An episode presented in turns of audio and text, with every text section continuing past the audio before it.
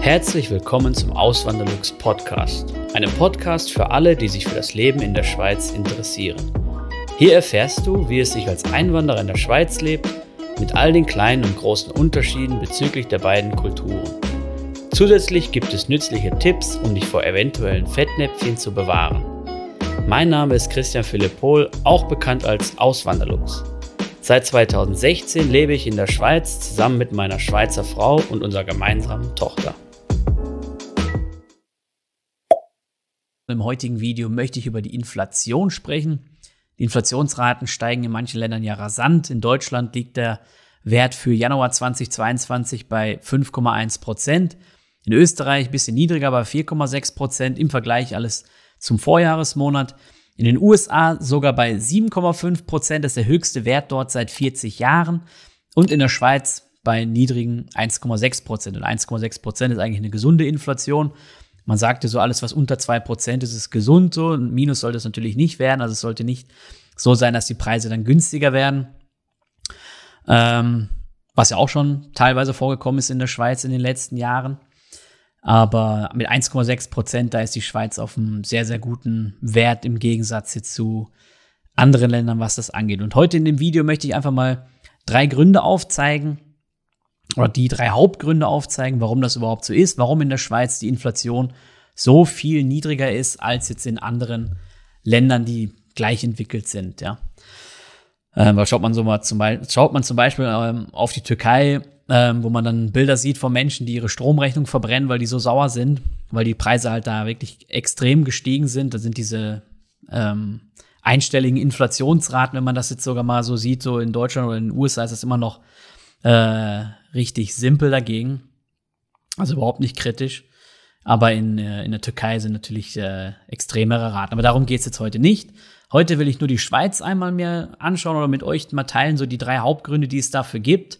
Einmal die gestiegenen Preise bei fossilen Energieträgern. Dann der zweite große Grund ist der starke Schweizer Franken. Und der dritte große Punkt sind die hohen Schweizer Löhne, die auch nochmal dämpfend auf die Inflationsrate wirken. Ja.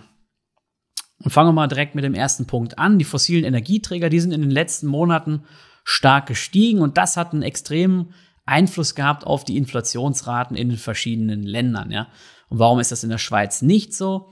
Man muss einmal wissen, die Schweiz produziert ihren Strom ähm, hauptsächlich aus Atomkraft oder mit Atomkraft und Wasserkraft. Fossile Energieträger spielen eigentlich gar keine Rolle. Ich habe dazu auch mal ein Video gemacht, könnt ihr euch gerne mal anschauen. Ich verlinke es dann hier oben in der Ecke. Ähm, Kohlekraftwerke, Ölkraftwerke, Gaskraftwerke, sowas findet man hier eigentlich nicht. Ja, es, ich habe mal gehört, es gibt noch ein kleineres Kraftwerk ähm, oder vielleicht wenige. Das sind wirklich ganz kleine Kraftwerke, die halt fossile Energieträger nutzen. Aber sowas wie jetzt in Deutschland, wenn ich da an meine Heimat denke, im Ruhrgebiet, ähm, Kohlekraftwerke, also Steinkohlekraftwerke oder wie im Rheinland so Braunkohlekraftwerke, das findet man hier gar nicht. Ja, und da ist es einmal ähm, erkennbar, dass dann die Schweiz gar nicht so sehr betroffen ist, was jetzt zum Beispiel den Strompreis angeht. Ja, und die Strompreise sind ja zum Beispiel in Deutschland auch stark gestiegen in den letzten Monaten, aber auch in anderen europäischen Ländern.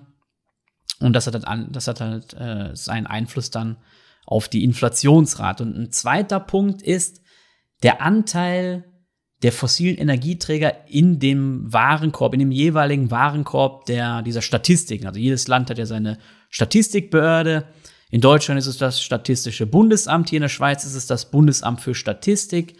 Ähm, die stellen ja so einen Warenkorb her oder stellen einen Warenkorb zusammen. Und da ist der Anteil der fossilen Energieträger in der Schweiz bei 5%, relativ niedrig. In der EU ist es so, dass der Anteil ähm, bei fast 10% liegt, was natürlich dann also, was ist das Doppelte ausmacht und in den USA immerhin noch bei rund 7%. Also auch höher ist dann dieser Anteil als jetzt in der Schweiz, was dann auch nochmal dazu führt, dass das Steigen der Preise dieser fossilen Energieträger nicht so den Einfluss hat auf die Inflationsrate der Schweiz. Der zweite Punkt, der zweite wichtige Punkt ist die starke Schweizer Währung, der stabile Schweizer Franken. Den gibt es ja schon seit 1850, wenn man nur mal dran denkt, so welche Währungsreform und wie viele verschiedene Währungen es in diesem Zeitraum in Deutschland gegeben hat. Dann kann man sich, äh, ja, das zeigt einem Sicherheit und dann kann man das gut verstehen, warum dann Anleger diese Währung als sicher ähm, einschätzen, obwohl man sagen muss, dass die deutsche Mark ja eigentlich den, den gleichen Stellenwert hatte damals, als es sie noch gab. Aber eben der Euro ist was anderes. Der Euro gilt jetzt nicht gerade als Fluchtwährung. Der Euro ist eher eine weichere Währung.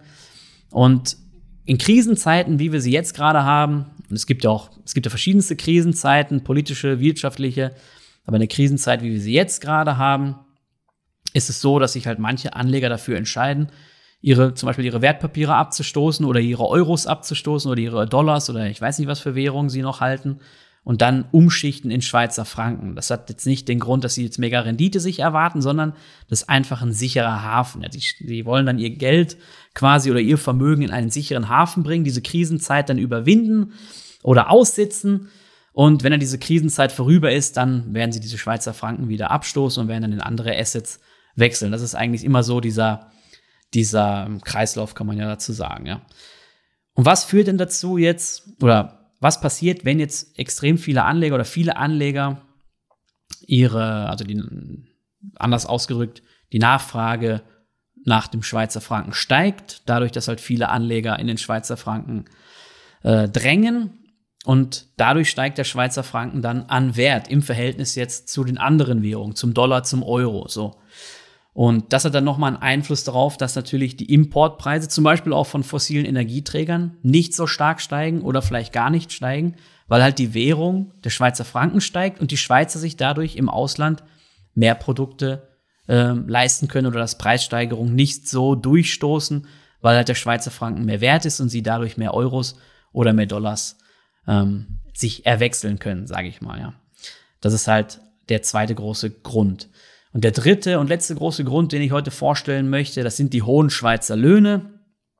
Ähm, in der Schweiz werden halt extrem, also ich finde es extrem, ja, wenn man sich das mal im Verhältnis anguckt zu den umliegenden europäischen Ländern, die jetzt auf dem gleichen Entwicklungsstand sind. Die Löhne in der Schweiz sind extrem hoch, ja, im internationalen Vergleich. Schauen wir uns mal nur den Medianlohn an in, äh, in der Schweiz. Der liegt bei 6.538 Franken pro Monat brutto natürlich. Das sind ungefähr 6.200 Euro nach heutigem Wechselkurs. In Deutschland liegt der Brutto-Medianlohn bei 3.304 Euro. Und daran kann man erkennen, und in Österreich auch ähnlich. Ich glaube, in Österreich liegt er noch ein bisschen höher äh, als in Deutschland, aber ungefähr auf dem gleichen Level. Und da kann man halt gut erkennen, dass die Löhne in der Schweiz tendenziell doppelt so hoch sind wie im Ausland. Und wenn jetzt ein, ähm, eine Ware an, oder wenn jetzt ein Anschaffungspreis einer Ware, wenn der steigt, ähm, dann hat das nicht so den Einfluss auf das verarbeitete Produkt wie jetzt in, in Deutschland, weil halt der Anteil der Lohnkosten an diesem Produkt, an diesem weiterverarbeiteten Produkt in der Schweiz höher ist. Ja, das heißt, das dämpft so ein bisschen. Das kann man sich dann auch gut damit äh, verbildlichen, wenn man jetzt dran denkt, so wenn jetzt irgendwelche Grundnahrungsmittel teurer werden, wie zum Beispiel Kartoffeln oder Reis, dann ähm, ist es so in unterentwickelten Ländern oder nicht so entwickelten Ländern, wo die Lohnkosten halt niedrig sind, dass es da halt einen riesengroßen Einfluss hat auf die Inflation, dass es dann dort auch zu äh, großen Krisen kommen kann und dann auch vielleicht äh, politische, äh, also eben politisch schwierige Zeiten anstehen weil die Leute halt rebellieren, weil sich halt die Essen nicht mehr so leisten können. Dagegen in unserer westlichen Welt ist es ja so, wenn jetzt die Kartoffeln 50 Prozent teurer werden oder 100 Prozent teurer werden oder die oder der Reis oder die Nudeln, dann ist das kein Beinbruch, ja, weil eben die verarbeiteten Produkte, das, die Lohnkosten, das ist das, was den Großteil einer Ware oder den, den Preises einer Ware ausmacht und nicht der, der Grundpreis einer Ware, nicht, äh, nicht das, äh, der Rohstoff, sage ich mal. Ähm, und daran kann man das halt sehr gut ausmachen, ja. Und wie geht jetzt die Reise weiter? Wir wissen es halt nicht, ähm, wie sich das weiterentwickelt, ob es in der Schweiz weiterhin so niedrig bleibt. Ich gehe davon aus, dass in der Schweiz die Inflationsrate immer niedriger sein wird als jetzt im Euroraum. Das hat, ist jetzt meine Einschätzung aus den Gründen, die wir gerade hier gehört haben. Aber auch äh, ein Grund für mich ist, dass halt die SNB, die Schweizer Nationalbank, finde ich, oder das denke ich, einen, eine bessere Politik fährt oder eine bessere, ähm, ja, die Sache einfach besser macht als jetzt die Europäische Zentralbank in Frankfurt. Ja, das ist meine persönliche Meinung. Wenn ihr jetzt eine andere Einschätzung habt oder andere Meinung habt, könnt ihr die wie immer gerne in die Kommentare reinschreiben. Es würde mich auch sehr freuen, wenn ihr ein Like da lasst und auch meinen Kanal abonniert. Ähm, ja, und ansonsten wünsche ich euch einen schönen Tag. Sehen wir uns im nächsten Video weiter, äh, wieder. Entschuldigung. Macht's gut, bis zum nächsten Mal. Ciao. Vielen lieben Dank fürs Zuhören. Neue Podcast-Folgen gibt es jeden Montag und Samstag um 9 Uhr vormittags. Schaut auch gerne auf meinem Blog auswanderlux.ch vorbei. Dort erfahrt ihr mehr über mich und mein Leben in der Schweiz. Zudem findet ihr mich auf YouTube und Instagram unter dem Namen Auswanderlux.